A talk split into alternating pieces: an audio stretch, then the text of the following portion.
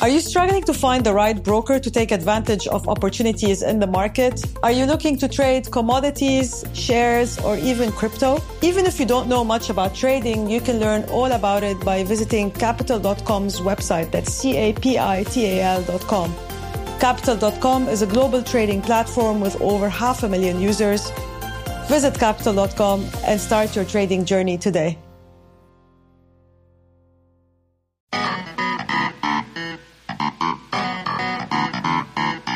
You're listening to Conversations with Loulou.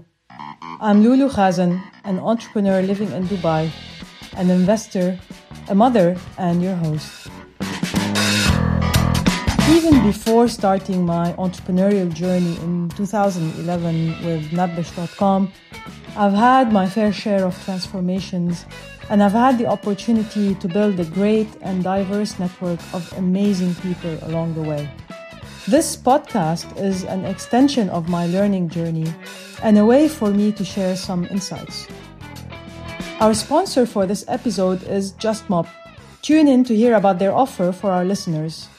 If you'd like to sponsor our show, you can connect with me directly on lulu.khazan at gmail.com. My guest is Samer Hamadeh, Dubai's nightlife entrepreneur. Even if you don't know him by name, you've probably been to one of his venues, uh, such as Republique and Stereo Arcade, and most recently the funky restaurant Akiba Dori in Dubai Design District. I've known Samer much before his uh, foray into food and beverage, back when he was at Impact BBDO, when he was still living the agency life. I wanted to catch up with Samer to talk about his entrepreneurship journey uh, raising money and the lessons that he's learned along the way as he moved careers over the past decade. He is a ton of fun. He's the kind of guy you want to hang out with and have a laugh.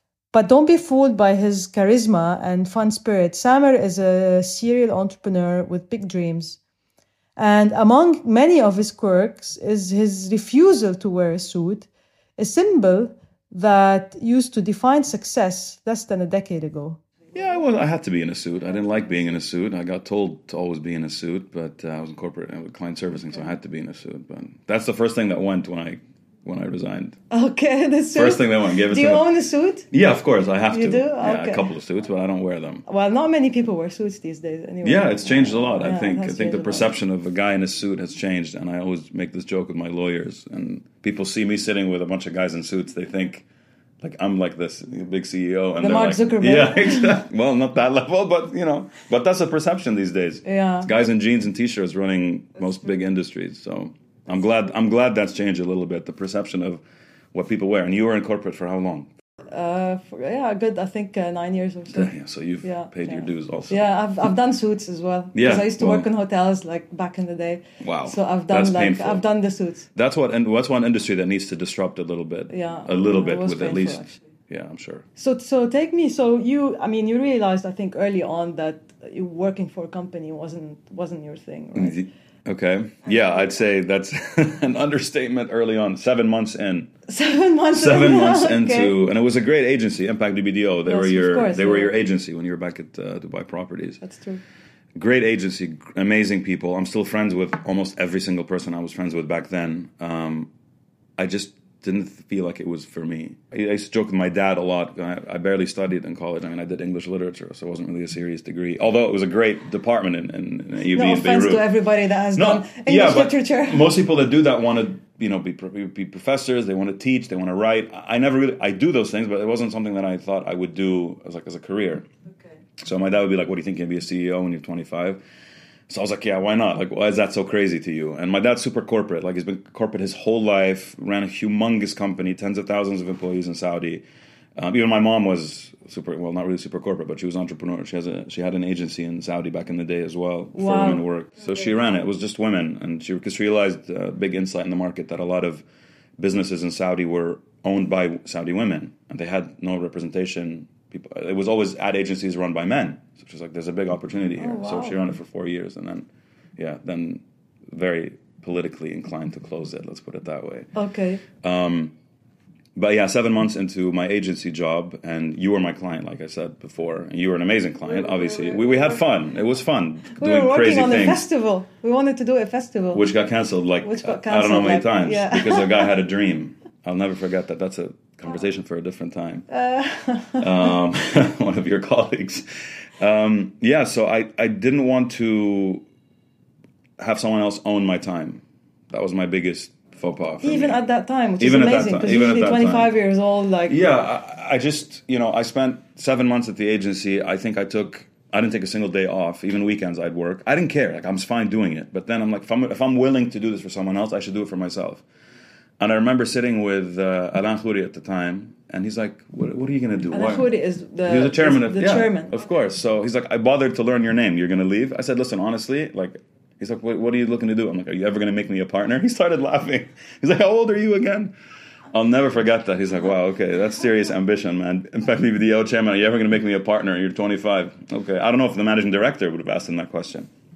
So he's like, anyway, good luck. I think you're, I think you'll be fine, whatever you do. And they made me promise not to go to Leo Burnett. Actually, that was Pierre Azam, who I'm still friends with till now. He's like, "You're not going back to Leo Burnett," because I did a very short stint at Leo Burnett in Beirut before I moved here Yeah. for a couple of months, and uh, with Malik Ghraib at the time, creative director, who's an amazing guy. Great guy, actually. We I, I learned so much from well. that guy in three months, like sitting in his in his office, like on the couch, basically, because there was no space for me. More than I learned in like ten years anywhere else, honestly. So uh, yeah, and I set up an events agency, but I continued working with you guys because I saw how much money you were spending with the agencies. I'm like, maybe I should do this. It wasn't necessarily something I loved doing, by the way. I was just creative, and I liked putting things together, and I was good with people, or at least I thought I was. And We started uh, doing events. yeah, I started doing corporate events, and I had no money at the time. My salary was like six thousand dirhams a month. Uh, And there were a lot of agencies at the time doing corporate events. We're talking 2000 and, uh, 2003, five, four- 2004, five. Yeah, there were a lot. Of course, my competition was crazy. True, true, Um, true. but again, my approach was very different in that I worked on the concept development first, and my my let's put it this way, my quotes were way lower because I was I was alone. And I joint ventured with uh, Chill Out Productions, so the guys that did the Dubai Jazz Festival. So I came in, wore a suit, pitched to them this big idea, and they were like, "Who the hell is this kid talking about making millions of dollars a year?" And it worked somehow. Um, I think, yeah, I think it was a very successful first couple of years, um, and then yeah, then went. So you're good at like telling, st- like storytelling. Are you good at like creating a vision? Are you good at I think I could see an open space, an empty space, or even a built space and imagine it as something else. And I've experienced having to explain that to people throughout the last decade and a bit doing F&B because a lot of my shareholders come in and they're like, how is this going to look? I don't understand. Even if I show them, it's just, it's, I don't know what it is. Maybe it's all the video games I've been playing since I was a kid that put this, uh, put all these ideas in my head. But I have this uh, habit of walking into a room and reimagining how I would redo it. Although I have no formal design training or anything like that, I just like creating brands, and then naturally with that you have to do all those things. Um, I think different to what you would do normally when you were working with a brand, you're kind of restricted, right? Yeah, I mean, absolutely. I mean, I remember the things we had to do with you guys, like we couldn't do this, we couldn't do that. Even like a slight change would be a, a bit of drama. So Samer's events agency was quite successful for most of its five year run, including launching pioneering events such as the Comedy Festival in 2009. I brought a lot of comedians out to Dubai. I mean, uh, some of these guys were like their, the cost of their or their fees were a ticket to Dubai and a hotel stay. Now they make thirty million dollars a year touring, and I'm still friends with these guys. So it was nice that we were both kind of in that age group, kind of coming up together. I was finding my feet in the events world; they were finding their feet in the comedy world, and we did. Um, this big uh, comedy festival in 2009, which was wildly successful at the peak of the downhill um, for the events industry. And I think a lot of industries in Dubai people don't like to talk about and didn't like to talk about back then even. Although it was right happening in front of our eyes, everything was collapsing. But we're like, no, no, everything's fine. I hate I hated that. You know, pretending things were okay. I'm I'm not blunt, but I don't like sugarcoating things. I don't think there's a point in doing it. You're doing more harm than good. So I decided to call it quits in 2010 um, because I didn't see the industry recovering at least to what it used to be, and I didn't want to waste my time doing five times the work for one fifth the money. That's amazing, by the way. happening. Like for, for someone to get to that and to be able to make that decision is actually not not easy. yeah, uh, I mean, at the peak, and I was making ridiculous money. Um, I survived for three years with no income, and long. I could have survived longer, obviously, but then I set up my my first bar. But uh, it was one of those decisions I had to make. It was very difficult because I loved my partners. Um, they're amazing guys. We're still friends till today, and I see them as often as I can. And um, it's just it was a personal decision. Like I just didn't want to do it anymore. Well, it makes sense, right? And it's good. So you were like emotionally invested in it, or No. Because I think that's that's the difficult part of being an entrepreneur. Sometimes you're so emotionally attached to your idea, or especially if you spend time and money uh, in it, and you've you know you've invested. Like if someone came to you and said, "For Nabbesh, listen, I have an idea for you. Let's take it in a different direction." And you worked, I mean, years and years to Yeah. create that platform. Back in the day, would you have been open to ideas? Probably, but again, it, it depend. Like it depends. Uh, but for instance, like let's say if we had a roadblock and uh, and let's say if things weren't doing well, I don't know if I would have said, okay, let's shut it down. Uh, I think it's very difficult for an entrepreneur to say, you know what, let's let's call it quits. And I love what you said because you said you didn't want to work the same amount of hours for like a fifth of the well, more of the hours. money.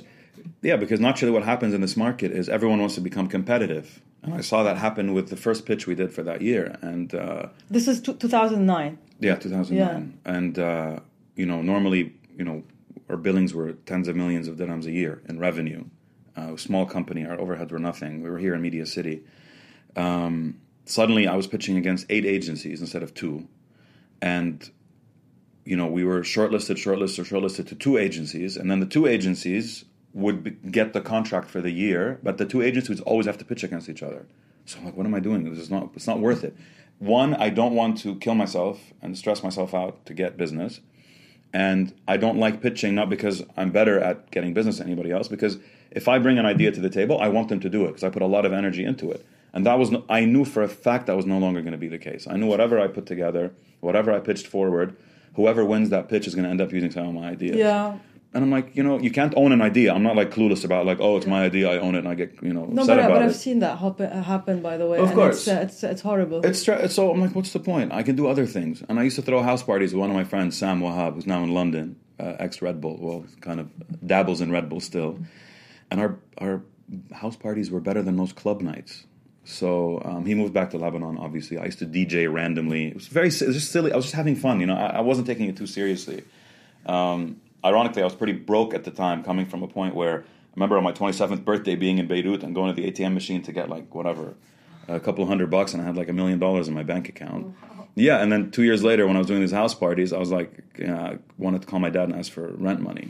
So it's it's insane. Or almost three years later. So, That's pretty extreme, huh? But that's how it is. I always say I haven't had a salary since I was 25. I never took salaries from my businesses. And you're 40 now? I'm 39. You're 39? Yeah. Okay. That's not bad. That's 14 years. Yeah, I mean it's uh, it takes good. its toll. it takes its toll. That's pretty good.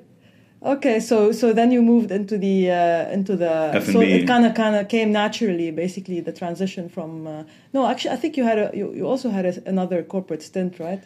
It was a very short one in Abu Dhabi. Of a week, of a month. of a month and a half. A month and a Uh, half. They called me and they said, "We want you to come set up the, the events division for a huge, huge government company. Um, government company run by non-Emiratis, actually. Um, bit of a mafia mentality in that organization. I'm not going to get into too much detail, but." Um, I put a ridiculous number on the table. I'm like, I'm not, I wouldn't do it for less than this much. And they said, sure. And I was like, oh, crap, I have to do it now. so after a month and a half, again in a suit, driving up to Abu Dhabi, which I love that city. It's super chill and, you know, it's green and there's islands. And I, I really liked being up there.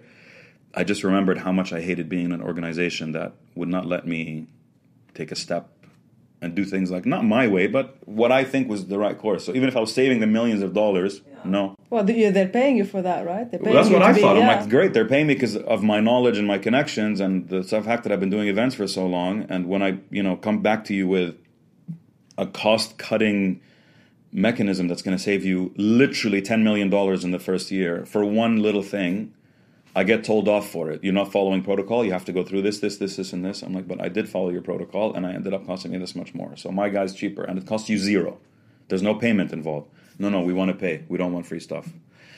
I was like, so why am I here? Like, basically, it was very existential, um, and I, uh, I was like, thank you very much. It's been fun, um, and I've never been escorted out of a company before, and that actually happened.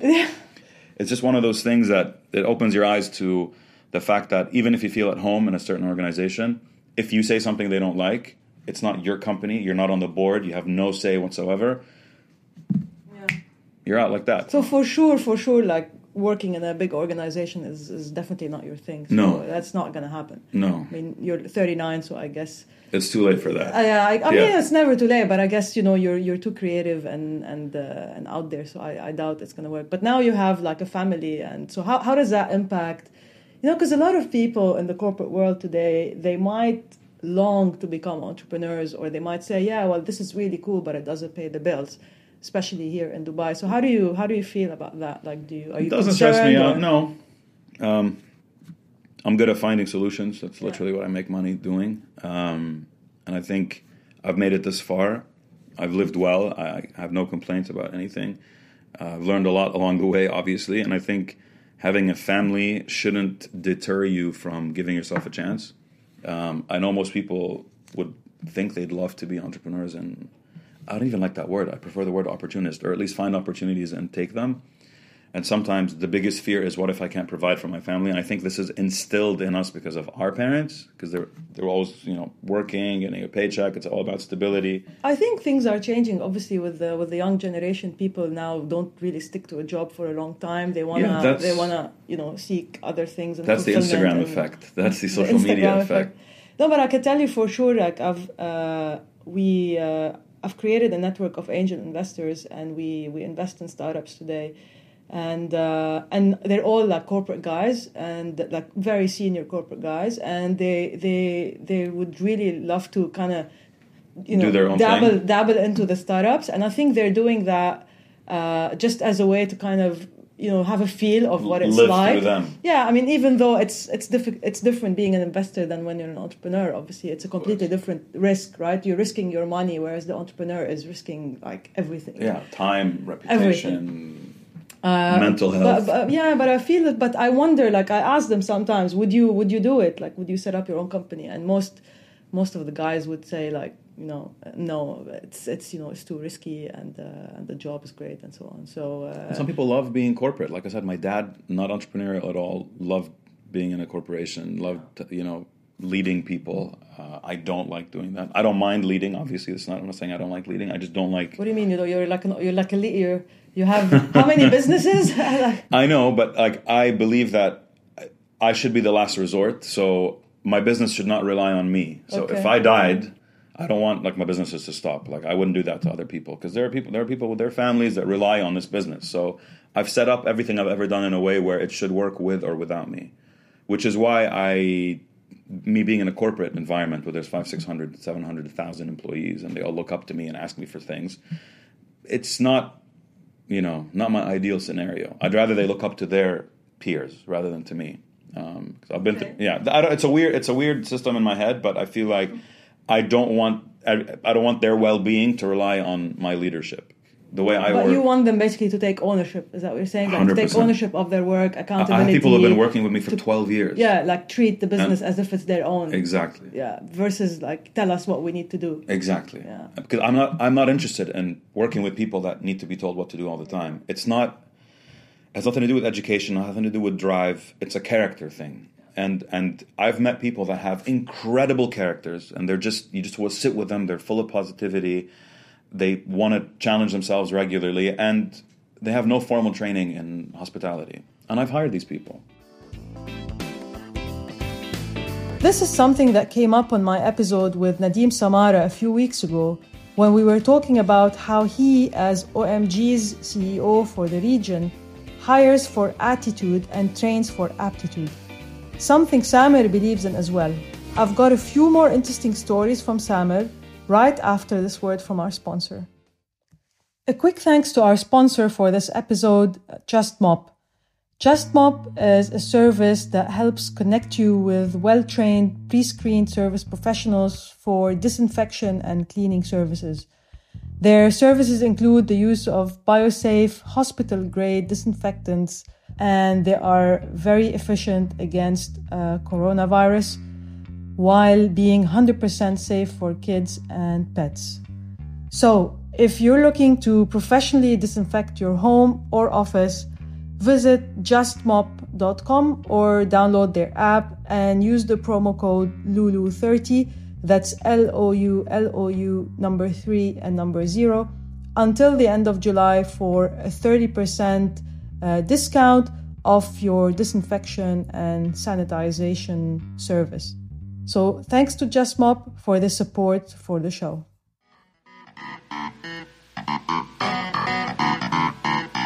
Welcome back. I'm Loulou Khazen, and you're listening to our episode with Samer Hamadeh, serial entrepreneur who doesn't like being called an entrepreneur.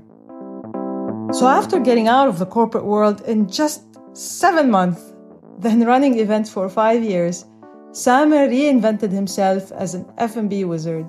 He's behind numerous concepts in Dubai, such as Republic or Republique, uh, Stereo Arcade, and now Akiba Dori.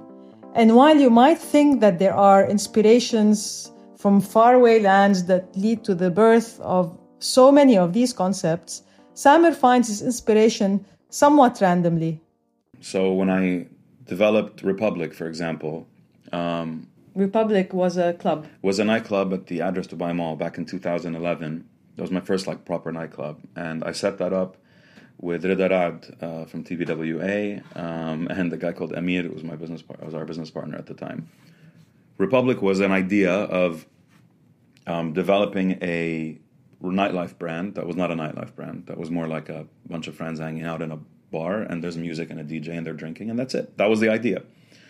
So it was almost like a, a declaration of independence from uh, the rest of the nightlife scene in Dubai. We are very low key. There was no, you know, the prices were good. Everyone was super chilled. You can show up in a t-shirt and sneakers. Um, you know, girls could wear flats if they wanted to. Some clubs stopped girls at doors because they were wearing, weren't wearing heels. I mean, this was Dubai at the time. So I wanted to do something completely alien to that. And so I sat with Reda's um, Reda's team. Reda's obviously super creative, and we sat with his creative team at, at TBWA. I've never worked with an agency before as the client. Obviously, I didn't pay them anything because Reda was my partner. I shouldn't have said that now, but no. So it was obviously a fun project for him to be able to create something a bit different, and we worked on um, creating the brand, and it was the most fun I've ever had working with an ad agency in any form and uh, Republic was born. It was uh, like an amalgamation of artists turning them into countries. So you had a Freddie Mercury, you had his own country, so he had his own flag. Madonna had her own flag. Uh, Kurt Cobain and Nirvana had their own flag. So we created like this United Nations, but for music. And it was a very powerful message to send out into the market. And a lot of people really felt like there was a closeness to it. And um, you were DJing, right? I wasn't. No, oh, uh, no. This was my first bar because nobody would play the music that I wanted. So I'm like, hell, I'm just gonna figure out do it myself. I had an iPod plugged in, my laptop. I got a mixer. I didn't know how to use it. Things were going backwards. I'd call Jean B, my friend who's a DJ at the 400 back in the day. I'm like, listen, the mixer is going backwards. What do I do? He's like, click that forward, you idiot. Um, so I was, I was, I just winged it. I did, I, you know, I didn't care. People used to come up to me and request songs, and it was fun. It was just a fun little bar called One on One. You know, by the way, that's that's I love this because I think that's one thing that stops people from becoming entrepreneurs, and and like doing their own thing because everybody wants. I don't know if it's ego or reputation or something, but it has to be perfect. Like if I'm gonna start a club, you know, I have to have the best DJ and I have to have the sparklers, and as you said, and and people aren't like I don't know, maybe humble enough to accept that. You know what? It's gonna, it might be shit like the first yeah, few just times, it out. Then... But it wasn't. It was so much fun. People loved it. People came. We had queues no, but, I mean, out the you, door. You, you, you, yeah. you, you weren't reluctant to to no. say that. You know what? I don't find a DJ that's gonna play what I want. I'm gonna play whatever the hell I want. Hell yeah, that's the way to do it. And you became a DJ. Yeah, just you know, uh, for we were open for four months. That was the first learning, very big learning experience in F and B. We were open for only four months. Um, and um, I bought a sound system, like whatever, 50, 60,000 dirhams. Just bought a little sound system from guys that I ended up partnering up with recently in their AV companies. Well, it's a side business.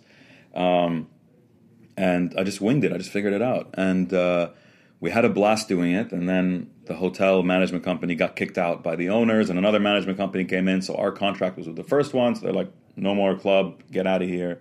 It was a disaster. It was one of those situations where like, holy shit, like, I'm, how am I like, how am I going to get out of this? There was no way out of it no lawyers at the time. I didn't think I needed a lawyer. It's a small bar. What was the point?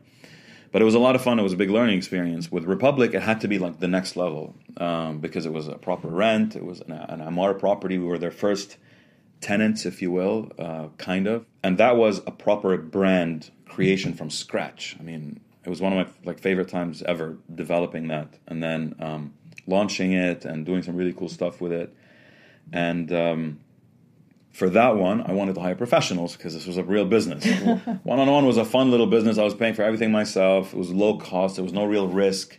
Um, Republic had to be like professional stuff. So I found a DJ through a friend of mine, um, Dean Curtis, who is now probably one of the best DJs in town. I always loved that kid, like seeing him play. And I literally just gave him my music. I'm like, how would you mix this? Like, what songs would you pick? And I was like, this is the guy. And we ended up creating a cult following because of Republic. So when we closed two years later, we closed because um, we were paying a very low rent, like way below market. Um, ended up, Emaar were like, guys, like, we love you guys, but like, you're paying one fourth the market rate, so we got to go up. I'm like, listen, I love you guys too, but I can't do it at higher than that. So let's just call it quits and stay friends. They're like, oh, it's fine, whatever. They brought somebody else in. So you built a cult following, and then people followed you to your next. Uh, yeah. So when Republic closed, people were very upset. I actually remember like closing night, like, I had tears in my eyes when we were closing because we really built a freaking family. Like there were couple of hundred people in there for the closing night. Every single one of them was my friend. I, there's nobody I didn't know in there. Like, and they stayed till 3.30, 4 a.m. Nobody wanted to leave. Like, they were not leaving. We're going to stay here. I'm like, okay. One of my friends, uh, Tom, who ended up being one of my investors in Stereo Arcade, uh, he ended up going to the hospital that night because he was. He says his wife says he was very upset about it, but because we were pouring buckets of water on people and he got hypothermia or something, it was really bad. He ended up in the hospital.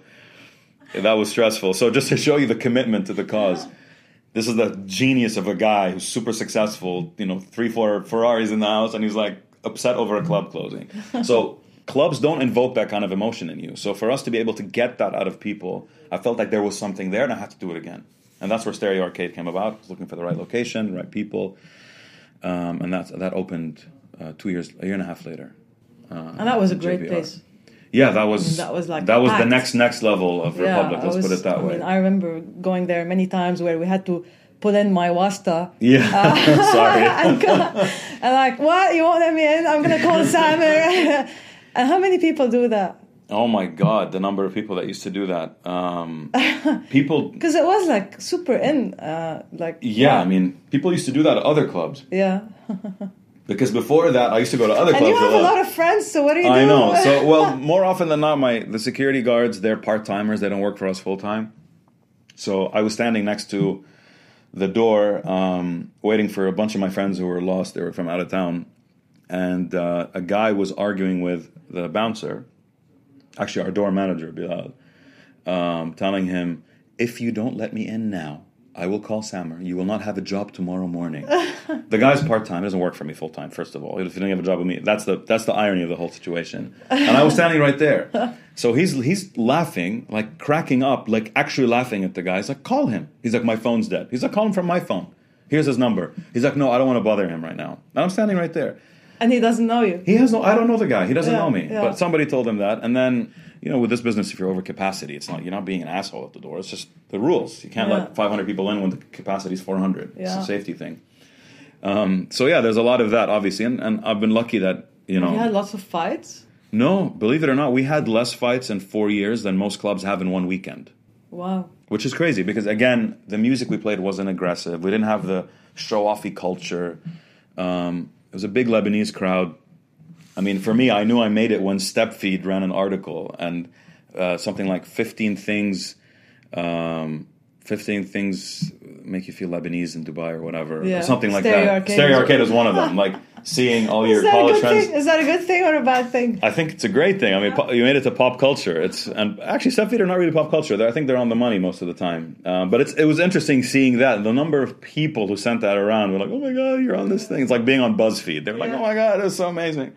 So, um, so that was interesting to create again a nightclub that invokes that kind of emotion in people. And, um, but yeah, it was also a big learning curve going from investing my own money or just having very little partners, like it was like Mirada and Amir and Republic, to being like to having 15 shareholders or 16 shareholders.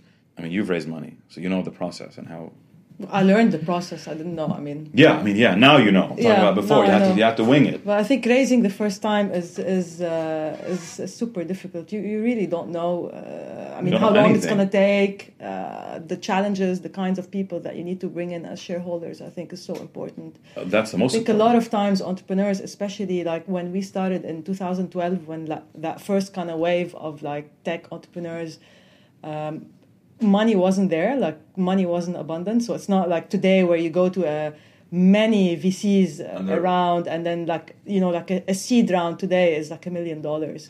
Uh, Yeah. I mean, back in you know back when I was raising, like if you could get like two hundred thousand dollars, you're, You're like you're, super killing good. it.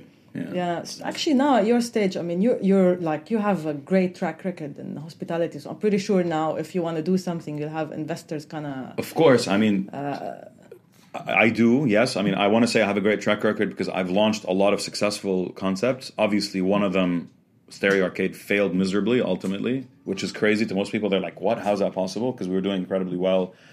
Our numbers were astronomically high, um, but it ended up being a big loss. Stereo Arcade at Really? the end of it, of course. I mean, we were supposed to open for five years plus another five, so ten years. The investment ended up being a lot higher than what was what was expected. Again, I made a rookie mistake, which I, uh, you know, one day I'll kind of make up for it. But bringing too many people on board um, that didn't have the, they didn't have the uh, readiness to go along in the journey because it's so the risk appetite, basically. well, because a lot of them were like friends of mine, and I didn't want to overstretch them financially. In hindsight, I did a couple of big mistakes in the beginning, um, letting people that were more experienced than me, who ran F&Bs, who were my partners, kind of dictate how the business, how the money was raised, and what we needed it for. I learned very quickly, obviously, um, and then also running the business, letting the board interfere, um, letting my board of directors, who are generally really good guys, there's nothing wrong. They're not bad guys. It's not like they're bad people. It's just everyone has their own mentality and their own way of doing things. And I clash a lot with a specific group who um, were shareholders about how I marketed the place. Basic thing, just to take you into the, the deepest, darkest, for me, depths of having a board sometimes, is the things you have to argue are so irrelevant to a board meeting. It became nitpicky. You know, I work with my sister Samantha, my younger sister. She's till now she handles my social media. It's like me handling my own social media, having her on board, and that became a problem. Why are you paying your sister? I'm like, because she's she replies to people at 1 a.m. You think if I hired an agency, they'd reply at 1 a.m. When for us the conversion rate of a message to business, I mean, you would be shocked. 100% of messages replied to equal business in nightclubs. Because the guy's coming to the club and they message you, hey, you think we can get in or you can put my name on the list? If nobody answers, they're not going to come. So if somebody's there answering, they're going to come in, and that's money. Yeah. So for me, paying somebody a little bit of money wasn't even a huge amount compared Yeah, I mean, she's working, right? That's a job. and she's working 12 13 hours a day i mean who who will give you that kind of commitment Yeah. if she wasn't my sister she wouldn't do it so they're like and I, I had to let her go because of my board of directors after that our marketing and pr went to hell because we hired an agency So what's the what's the main kind of learning there? Like, one i would say for me for me specifically from that is i won't let anyone else uh, work on my finances they forced me to hire a financial consultant one of the few people i say like if i see in public like i would i would just i would want to put, put him up against the wall don't I mean, say.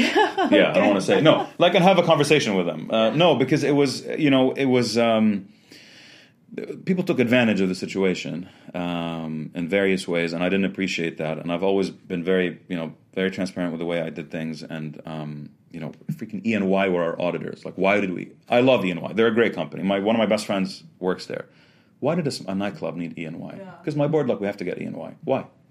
Because they're the best at the best. Okay, fine, get E and Y. We got E and Y. and that's like a ton of money. Of yeah. course. Then the next year, okay, forget me. He wants get BDO. so, so again, my board of directors, and by the way, the guy who wanted us to work with ENY is my partner now in the other business. Like we're very close friends, but back then, what he was thinking, because he was so used to corporate and he was a banker, Yeah. it was difficult for him to transcend from multi-billion-dollar company to a thirty million dollar company or ten million dollar company. It was very difficult. So then he's like, yeah, yeah, forget it. It was a stupid idea. So even on the board, there are people learning, and they're much more experienced than me at raising funds and doing all that stuff. And so again, it became very difficult, and I felt like I was doing things to appease the board of directors, and that's not how the business world works. So now I reimagine my whole structure. My priority in my business are my staff. Literally, nobody comes first. Then my customers, then my brand, and then all the way at the bottom are my shareholders. And they understand that that's the hierarchy. The reason for that is again, if something happens to me, my team are going to take care of the business. My customers are going to take care of my team, and my brand will take care of my customers. So that's the way I see it. So the mentality of your shareholders come first. I will not work with anyone who believes in that, no matter what, no matter what, no matter how much It's money. so it is. important, yeah. Picking up, like knowing what kind of people you want to work with and Of who to course. get the money uh, from. It's, And people it's- understand I the think risk. it makes or break a business as well. Of course. It's it's the Of same course. as employees and management and so on. It's the same like as hiring the right co-founders and uh, Exactly. partners and so on. Exactly. It, it helps now that a lot of my shareholders are lawyers, which is fantastic Oh, for me. huh. okay. which actually works really well because they understand every angle. And my brother-in-law and father-in-law are also lawyers. I'm surrounded. I say that was the first one of the first things I so say. So you have like an ironclad uh, Yeah, well- now. I mean, now at this stage, uh, you know, I walk into a meeting with a hotel and I tell them, you know, this is my partner. He's a lawyer. This is my partner. He's a lawyer. This is my partner. He's a, the guy's like, we're just talking about the valet parking. Why are you bringing your lawyers? Um, but it's all in good fun. It's nothing too serious. There's no harm. so you love what you do, huh? I love what I do. I love that other people um, are making a living. Um, let's put it this way: uh, reviewing and criticizing what I do. I think that it's it's very interesting, like the blogger and the food reviewer Yeah. culture. That if you think about it, what it's amazing exactly? when you think about it, right? The, the the symbiotic relationship there. No, that blogger incident was very interesting. A girl who has still remained anonymous. Actually, I didn't say if she was a girl until now.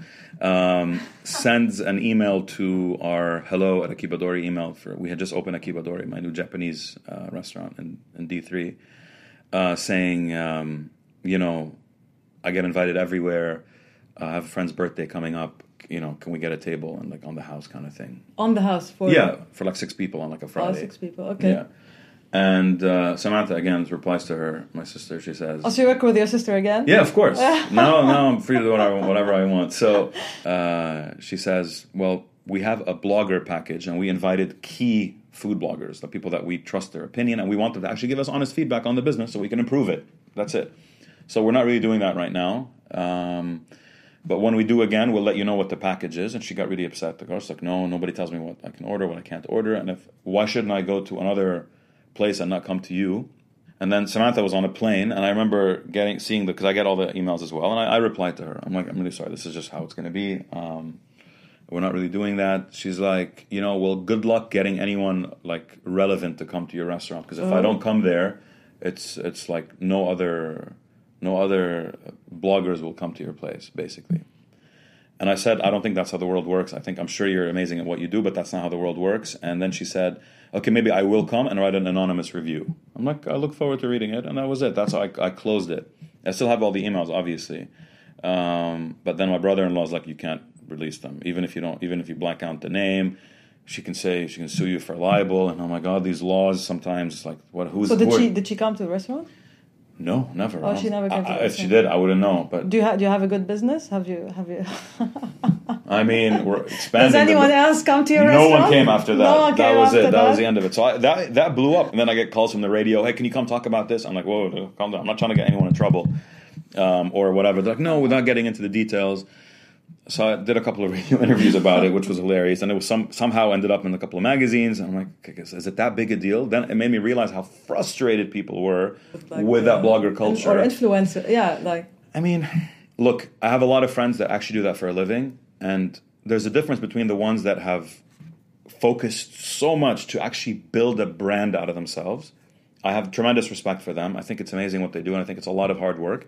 Then you have people that just want free stuff because they have a lot of followers. Yeah. The difference between someone who has a million followers on Instagram, for example, or Twitter, who positions himself with certain brands, who does certain things, who religiously um, adheres to certain laws um, in that world, versus someone who just has, you know, 100,000 followers and just wants free meals. That person is never going to do you any good in any shape or form. The person who's turned turned it into a business, it's in their best interest for you to succeed because of them. People that are freeloading, they get no respect from me.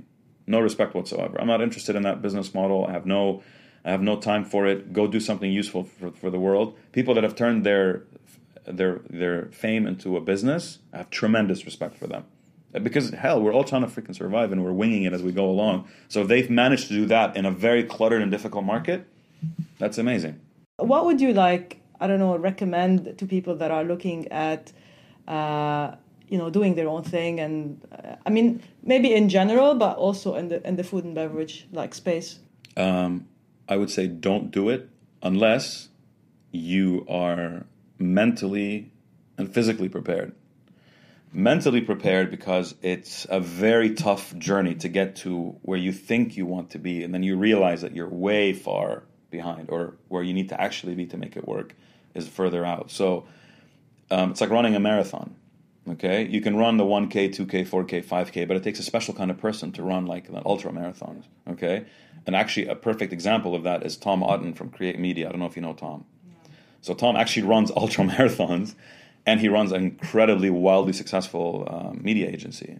They're one of the, I think, one of the best in, in, in the region, if not in this whole area, um, in the whole like Middle East and even North Africa. So um, it takes a special kind of person to be able to start from a desk job, move to a leadership role, and then grow a business that helps other people grow their lives also. So if you're ready to be that person, then great. But if all you want to do is raise some money, work on something, if it doesn't work out, just quit and move along. I would say go work with someone who's on that journey already and learn from them before you do it. And and and your time is worth a lot more than your money at that stage because what you're the amount of time you're going to waste or I say waste in a very positive way you're going to waste time learning because I think the best the best teacher is actually time. Um, you'll waste a lot of time learning, and then you'll realize four years later that that wasn't wasted time because that was my mentality. Like, oh, such a waste of time doing all these things. But now I do it with my eyes closed. So no, it wasn't a waste of time. You know, like college was a waste of time. That's what I used to say when I was in college. Like, what is such a waste of time? Now, when I think about it, it was a, it was a great learning experience. So learn from people who already are on that journey, even if you have to sacrifice your time and it feels like you're wasting it don't go out there and expect people to pick you up and hold your hand through the process. If that's the kind of person that you are, this is not the right business for you. Don't go hire consultants because you think they know what they're talking about, and then you pay them a lot of money and you use use up funds for stuff like that. And learn to take rejection in a good way, and surround yourself with people who are not super positive and bubbly all the time. You need people to tell you, no, this is a horrible idea. You need someone like me to tell you this is a horrible idea. You're going to waste your time and you waste your money. Just don't do it. Or if you're already doing it, shut it down and move along. And I've, I've done this so many times, and I think one of the biggest and the most challenging things to do when you're running your own business is to know when. Yeah. You need to cut to your losses. It's very difficult and it's super difficult. Ego has no place in business. I think it's also a matter of culture, right? I mean, we, we don't necessarily have a culture of, of failure here in this part of the world. Oh, here nobody fails. Yeah, Everyone's amazing. If you fail, you're like you know you're a loser, or yeah, it's uh, it's not how you're it's not how we're raised, of right? Course. It's uh, you have to be the best, and I don't know. Of course, but you're talking to a guy who owned the nightclub, but used to go up and do the lights. I used to do lights in Stereo Arcade. I was the lighting guy. People used to come up to me and request music. They didn't know who the hell I was. And, and some of my partners like, what's wrong with you, man? You own the place. You're standing up there. Like, what's well, wrong also, with you? I love what you said that like it failed, and, and you just said like, yeah, it failed. And, and yeah, well, it was a failure. I it mean, was successful, it's, it's, and then it failed. so uh, there's no guarantee, right? It's great to admit it. So you're you're gonna work with entrepreneurs uh, on like F and B concepts potentially. Yes, so I'm doing that already. So I have a lot of people that. Um, I sit with regularly, and always they always pick my brain on things, and I pick their brain on things as well because I think they're budding entrepreneurs who need just a little bit of a push. Um, I've made a lot of people quit their jobs, like forced them to do it because they were miserable and they were, you know, a friend of mine um, was very confused about quitting um, a very stable job, but he hated what he does. Super talented guy. His name is Dia. He works at he has a he set up an agency. Um, super talented musician. He's a freaking rock star. Uh, he was a filmmaker. He was a drone pilot. He, used to make he used to produce a film in like 20 minutes. Most people take you know 20 days to do. And he was in insurance. Like, what the hell are you doing? And we had this conversation at the gym. He's like, I'm thinking of quitting and I want to do it and whatever. And he ended up quitting. And now he has a freaking huge business, you know. And and so it, sometimes. And, and what he did actually influenced me to do a lot of things that I wasn't thinking about doing. So it's amazing where you where you get inspired um, and what situations inspire you and what people inspire you. But don't waste your time. It's the only thing you can't get back. It's literally the only, and it's very cliche to say it. I know everybody says it. And if my mom said that to me when I was a kid, I'd be like, stop telling me things that you, whatever. You get, it's still such an old adage. But the truth is, um, don't get to a stage where you think, I wish I did things differently. Just do it. And then what's the worst that can happen? When you're in your 20s, What's the worst that can happen? Your business crashes and fails. That's fine, as long as you literally put yourself out there and ready for that failure. Then you have nothing to lose. But if you're worried about reputation and oh, if I do it, and what will my parents, friends say, and uh, that, that mentality. Well, what will my parents' friends say? Is something you grew up with in the of Arab course, world. unfortunately. Are you going out? What are the neighbors going What to say? What are the neighbors going to say? Well, hopefully they'll be asleep when I come back.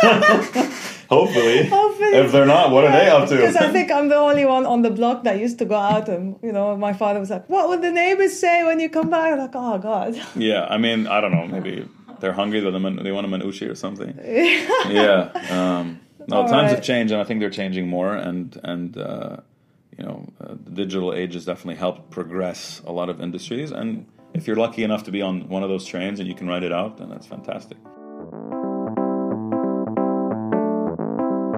Samer is currently working to expand the Akiba Dori across the region and has his eyes set on other continents when the COVID restrictions start to ease off. Once again, thank you for joining me on this episode.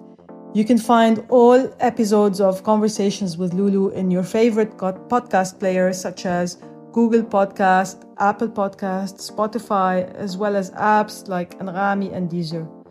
You can also find the video version of the interview for those of you who like video uh, on our YouTube channel, Conversations with Loulou. I'd love to hear your feedback. You can support the show by subscribing for free and leaving us a review on any of the platforms. You can also reach out to me for feedback or for sponsorship requests via Instagram at Loulou Khazen. And again, it's L O U L O U K H A Z E N or via email at loulou.khazen at gmail.com. Until next time, stay safe, everyone.